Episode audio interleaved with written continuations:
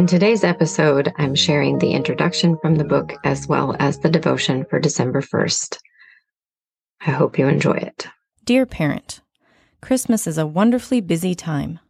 Keeping our children's focus on the real purpose of Christmas can be quite challenging. Like you, I wanted my children to remember why we celebrate Christmas.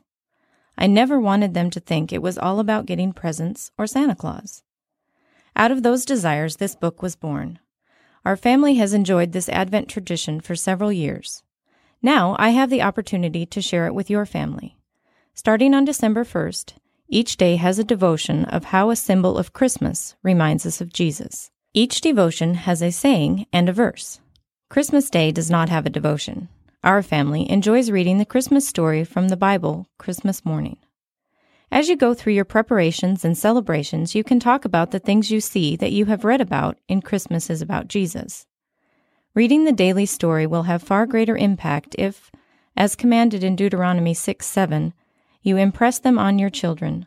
Talk about them when you sit at home and when you walk or drive along the road, when you lie down and when you get up.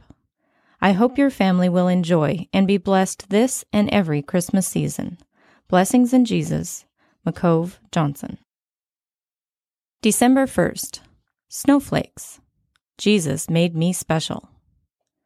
I praise you because you made me in an amazing and wonderful way. What you have done is wonderful.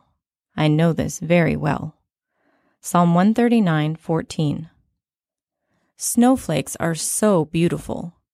There are no two snowflakes exactly alike. Can you imagine God taking the time to make each snowflake different? God makes every person special and different too. Do you know you are different from every other person that has ever been born? Wow. God designed you just the way you are. God gave you just the right hair and eyes, nose and toes. God gave you your laugh and your smile.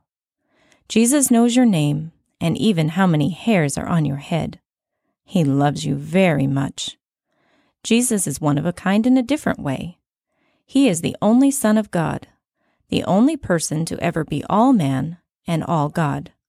That's why Jesus is the only one who can be the Savior and forgive your sins. Can you thank God for making you special and unique like a snowflake? Will you thank Him for Jesus too?